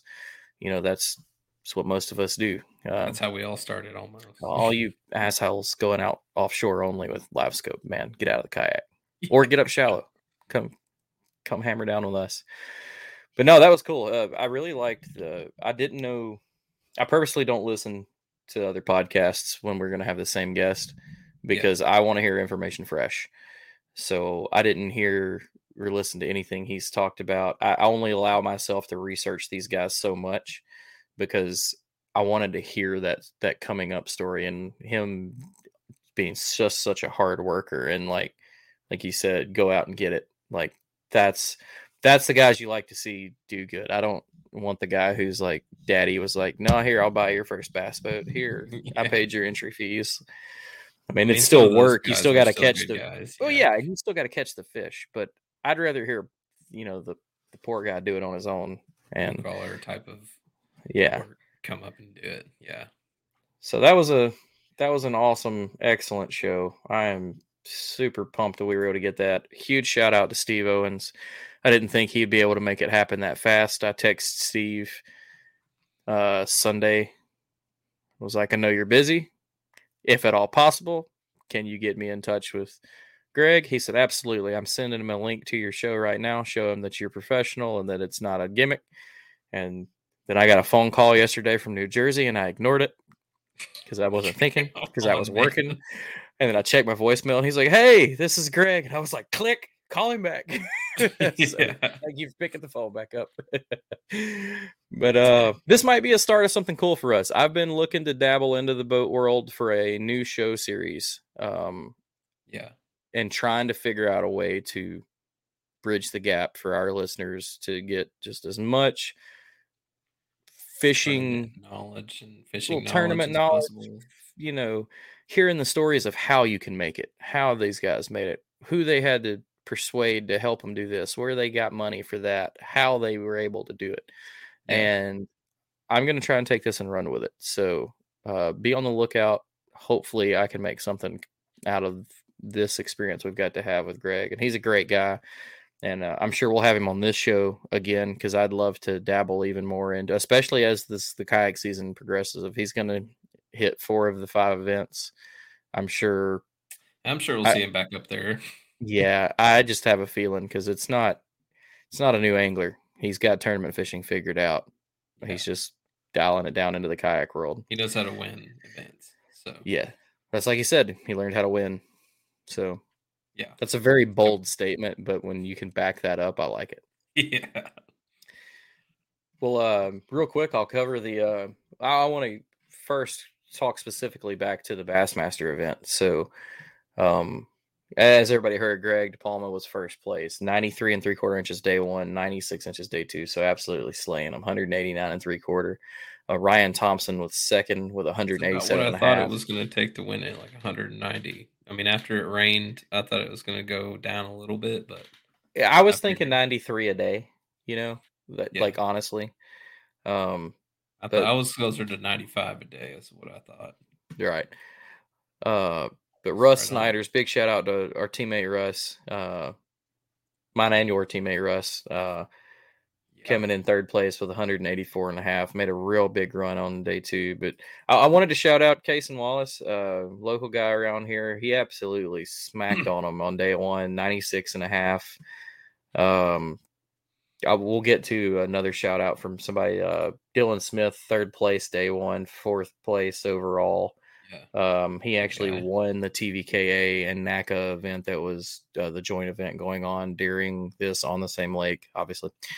Um, but shout out to those guys. I mean, there were this was a tough event. There were actually a lot of people that struggled. You had guys that zeroed on day one and smacked them on day two. You had guys do the opposite.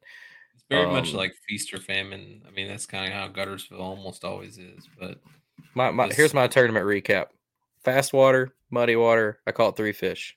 Regretted the whole day being up there. I caught three. I caught a dink and two meh fish. You know, I caught three Um, good ones, and if I would have had filled a limit, I would have probably been feeling pretty good because I had a 19 and a half, a 17 and a quarter, and a 17. I didn't. I didn't fish the Bassmaster because of me spending all of that money on my daughter's uh, new karate fun stuff and weapons and crap.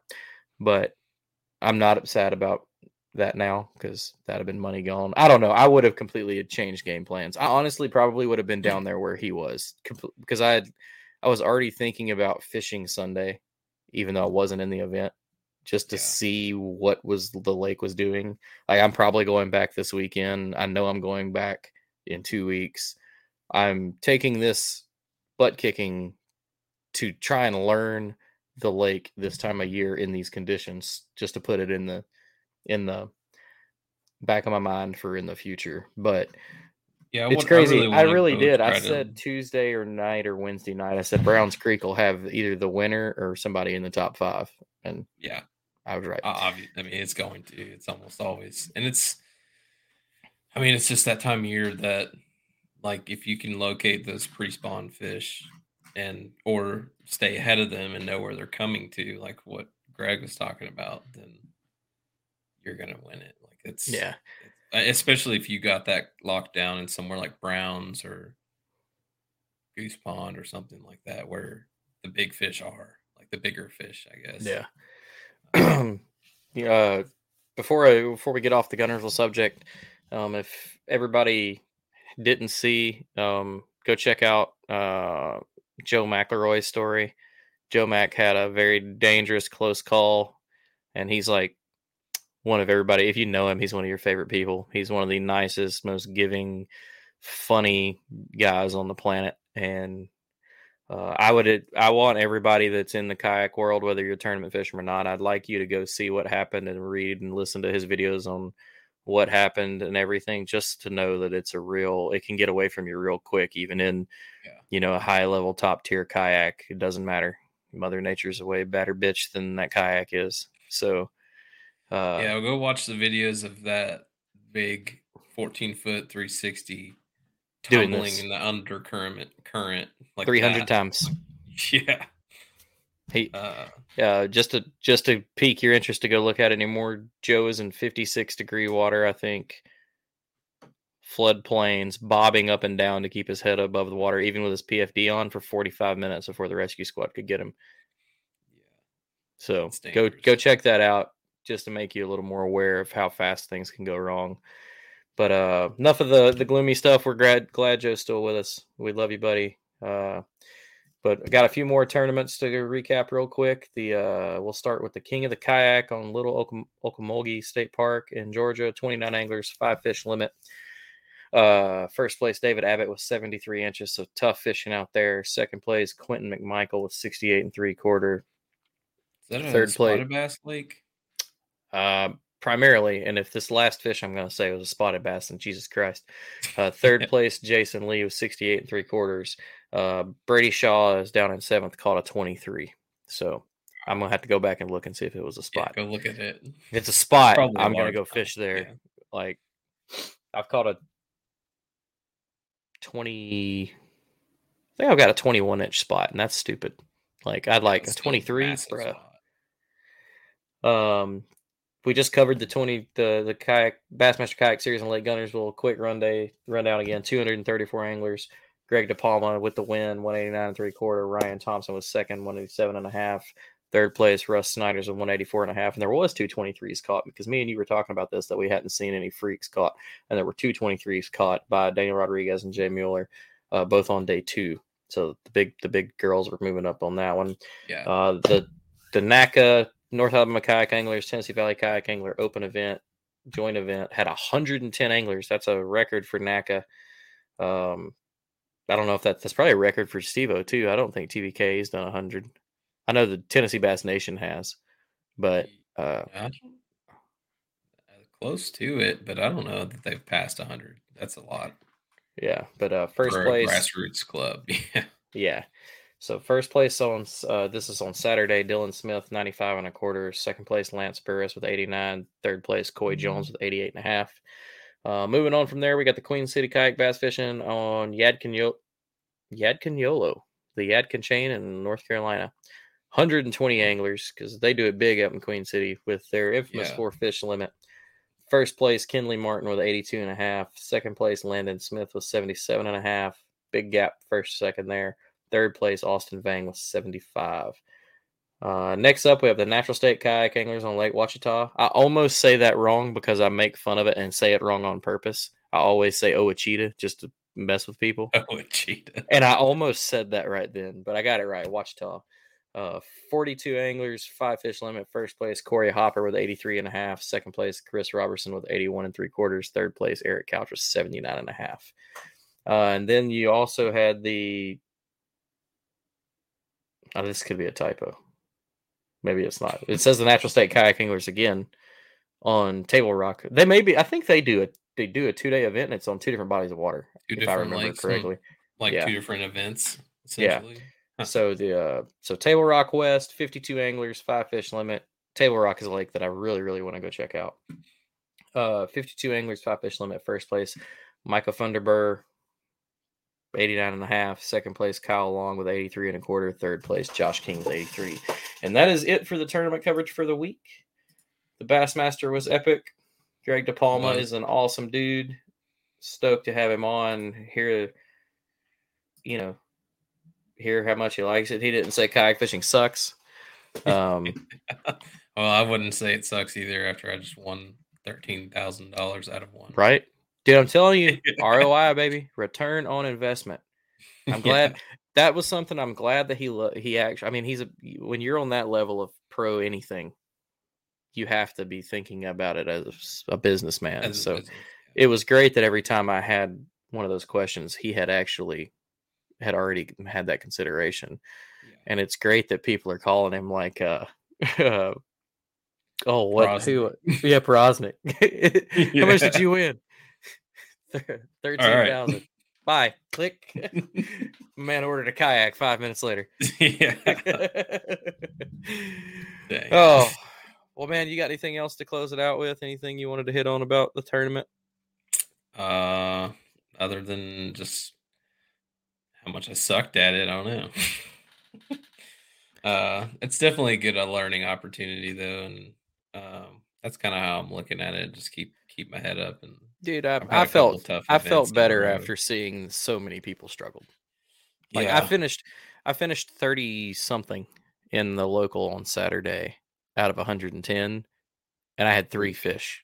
That tells you how shitty the and tournament three. I mean, you didn't have three like giants either. no, I had three- two decent two like meh and a dink. Like Yeah, I caught the dink on a buzz bait though, so it's all good. Like Yeah, makes it worth it. buzz bait bite. I, I caught fish today. Uh, I went walked around a few little smallmouth places around here and caught them on a uh, chopo today. So I'm it's feeling getting- good right now. that time. has cold water too. But uh something I want to hit on real quick. Uh don't have the full graphic, but uh just wanted to let everybody know the Dale Hollow Open event that we do every year is coming up the weekend of April 22nd and 23rd, sponsored by Eastport Marina and hosted by Eastport Marina. So we'll be down there. Uh, I know a bunch of the hosts are coming down. We're going to fish the event. Uh, it was a request a lot of folks had last year. It was why weren't we fishing it? Um, mostly because that's kind of a break for most of us. But Yeah. um, and I suck at Dale Hollow. That's why I'm not fishing it. If I can get Garrett to keep or practicing, man. Riser or Russ or someone to like guide me between now and the next month, just so I have an idea of what to do, I might fish it. I'll be fishing, but maybe not competitively.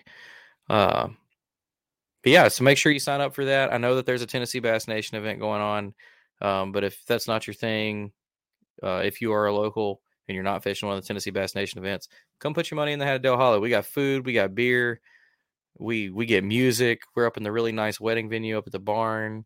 Great parking up there. I mean, I know it's out of the way for a lot of folks, but it's a good time. Uh, hey, we're gonna have Richard on uh, probably in the next two weeks. Uh, he wants to come on and talk to the whole tournament side of the world. And again, uh, there's a lot of incentives for out of state anglers. The West Virginia guys usually show up, Georgia guys usually show up. So Yeah. Tennessee, Alabama, Florida, fucking Kentucky, anybody and everybody, just come hang out with us. You It's a fun time. Like there. everybody that signs up leaves with something. Like the giveaways are stacked. Yeah. Uh, last year, Richard gave a motor to the guy that blanked. Like, yeah. Kenneth, that's one of our guys. Was it? Yeah, Yeah. he still has that motor. I'm sure he does. Yeah. Like they didn't want to raise their hand. He was like, "Who's zeroed?" And they were just like, and then he was like, "Here's a Newport." It's like, oh Yeah, hell yeah, Glad you raised your hand now. yeah, Like, Damn, I should raise my. Hand. I mean, I tech, I zeroed the second day, so does that you count? did. My man hit both highs, or well, the high and the low. Yeah, Day one winner, day two zero. Old goose egg. It's okay. I I zero like every time I'm on that lake. I went to the spot you went to and zeroed. I went where you told me to and zeroed. Like that's how much I suck on Dale Hollow. Wow. I Yeah, can catch fish anywhere else in this freaking country. I cannot do it there for some reason. I'm gonna figure it out. yeah. You got time to learn. Yep. Maybe I should be spending all my time there instead of on uh, Guntersville right now. That's just a haul. Well, all right, man. I guess that's uh that's it for the show this week. Uh everybody tell us what you thought about this one. Um show uh show Greg some love. Go follow him up. Let's stack up his support from our side of the world and yes, you know, give him good wishes and or, you know, if you're kind of pissed that he took your money, you can tell him. you know, we like that too. Can't be mad at him. Nah. Well, that's it for another great show, folks. We appreciate it as always. We will see you next week. I think we'll have Hobie winners on. Is there a Hobie this weekend? Cato. Cato. Oh yeah. Oh yeah. We'll have winners on that one. That's a bucket list. Like yeah, that one's. I'm already seeing some awesome pre-fishing content coming out from that, and it's oh, so jealous. there's some good there's some goodness being caught right now. So Oh, I bet. Well, we'll have those winners on for you next week, guys. Um, so be looking out for it. Thanks again, and we will see you next time. Peace.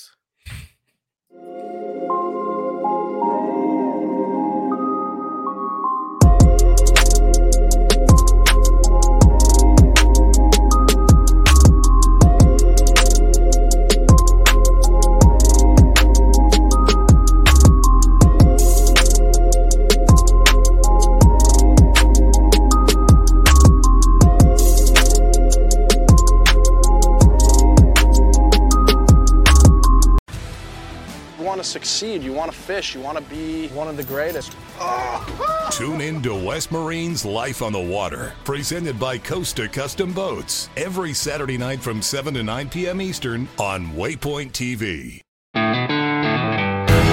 One of the most legendary shows in the outdoors is on Waypoint TV. Don't miss Primo's Truth About Hunting, Wednesday nights at 7 p.m. Eastern on Waypoint TV, the destination for outdoor entertainment.